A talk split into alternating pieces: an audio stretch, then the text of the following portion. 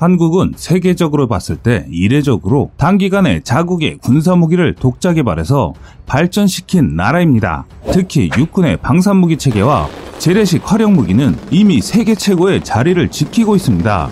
그중 한국이 만든 기갑 차량은 단연 독보적인 위치에 있는 무기 체계가 많습니다. 우리나라뿐만 아니라 전 세계 사람들에게 한국의 기관 무기 체계 중 가장 뛰어난 전투 차량을 꼽으라면 K9 자주포와 K2 흑표 전차를 꼽을 것입니다. 그만큼 성능과 가격 면에서는 이미 세계에서 인정받았을 만큼 우수한 평가를 받고 있는 것이 사실입니다.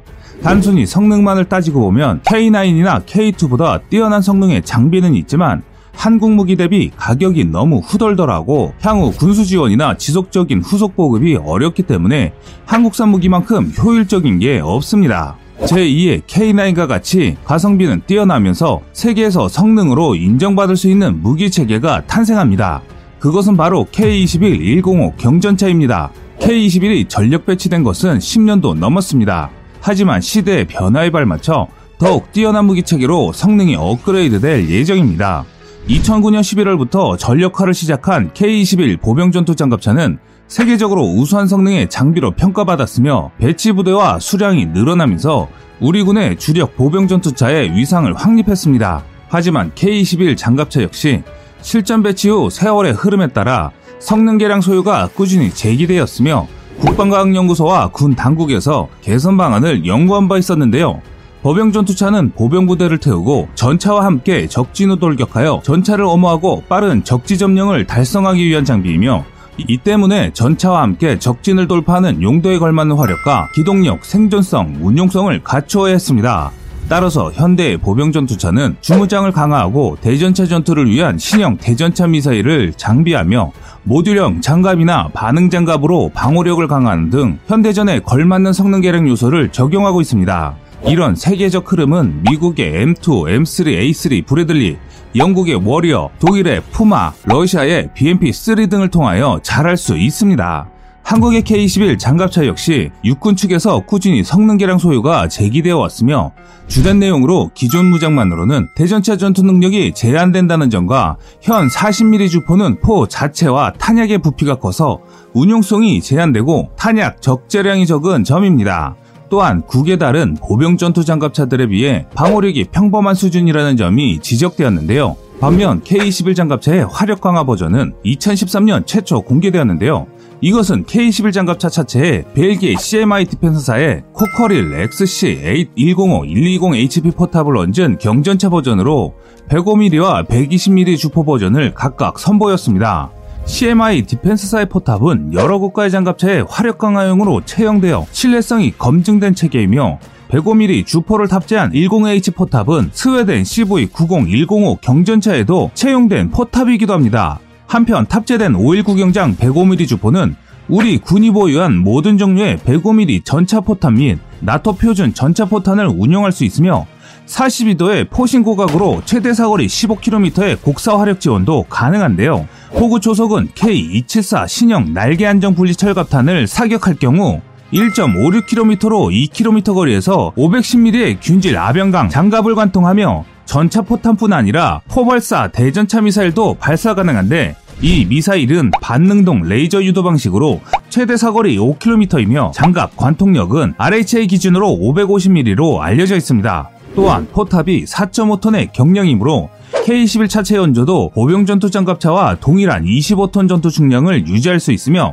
자동 장전 기능으로 탄약수가 필요 없어서 조종수 포함 대당 3명의 승무원으로 운용이 가능한 것은 물론 기동간 사격과 포수 조준경은 파노라마 조준경을 연동한 헌터킬러 기능이 도입됐고 도함이 수상 사격 능력 등 K-21 보병 전투 장갑차와 동일한 제반 성능을 갖추게 되었는데요.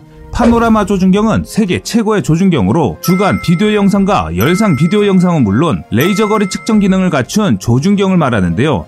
쉽게 말해 낮이고 밤이고 정확하게 표적을 맞출 수 있는 시스템으로 현재 세계 유수의 네노라 하는 전차 대부분에 장착되어 있는 시스템입니다. 이와 더불어 2015년 2월 열린 아부다비 국제 방위산업전시회에서 CMI 디펜스와 K21 105mm 포탑 탑재형 개발에 대한 MOU를 체결하였는데요.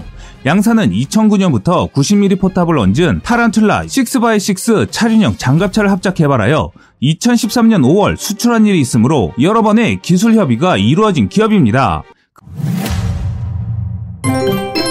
그렇다면 한국은 이미 세계 최고의 위치에 있는 K2 흑표 전차가 있는데 왜 지상 화력을 강화하는 것일까요?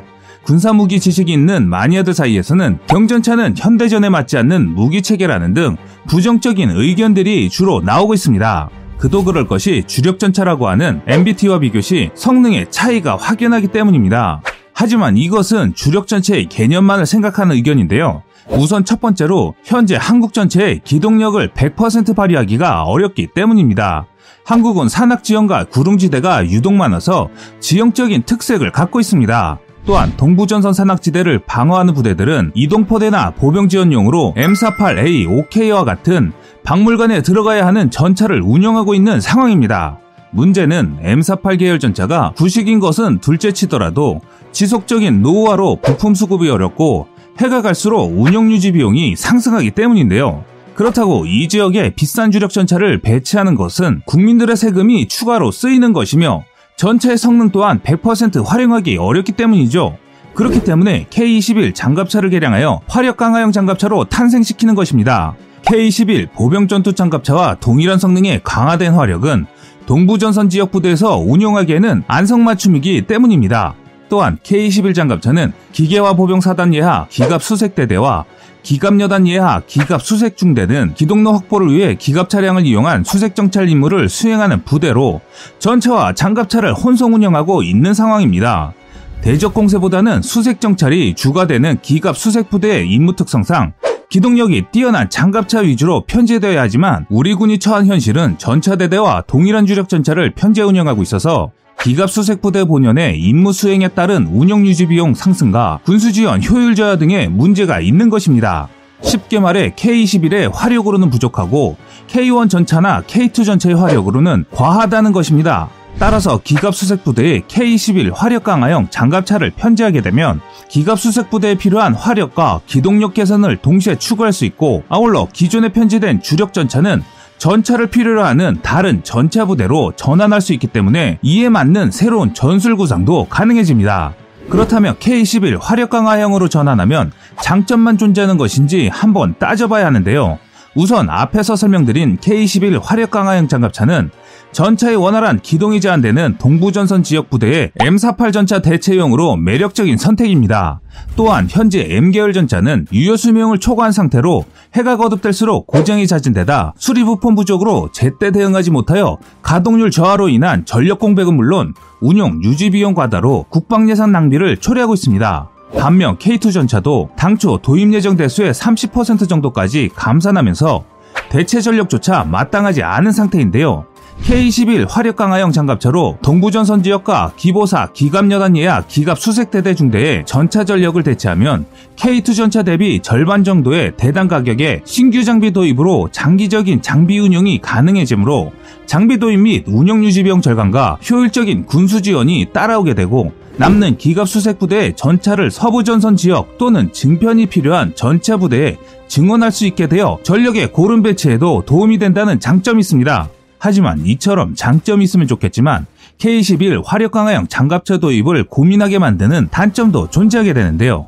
세상의 모든 무기 체계가 그렇듯 항상 이면이 존재합니다. K21도 이와 마찬가지입니다. K21의 문제점으로 꼽히는 가장 큰 이유가 방호력입니다. K21 화력 강화형은 주력 전차와 맞먹는 주포를 탑재함에 따라 보병 전투차보다 높은 방호력을 갖추어야 하지만 화력 강화 버전 역시 도화 및 수상 사격 기능을 갖추게 되므로 25톤 중량 제한을 유지해야 하기 때문에 이는 방호력 강화에는 제한 사항이 따르기 때문인데요.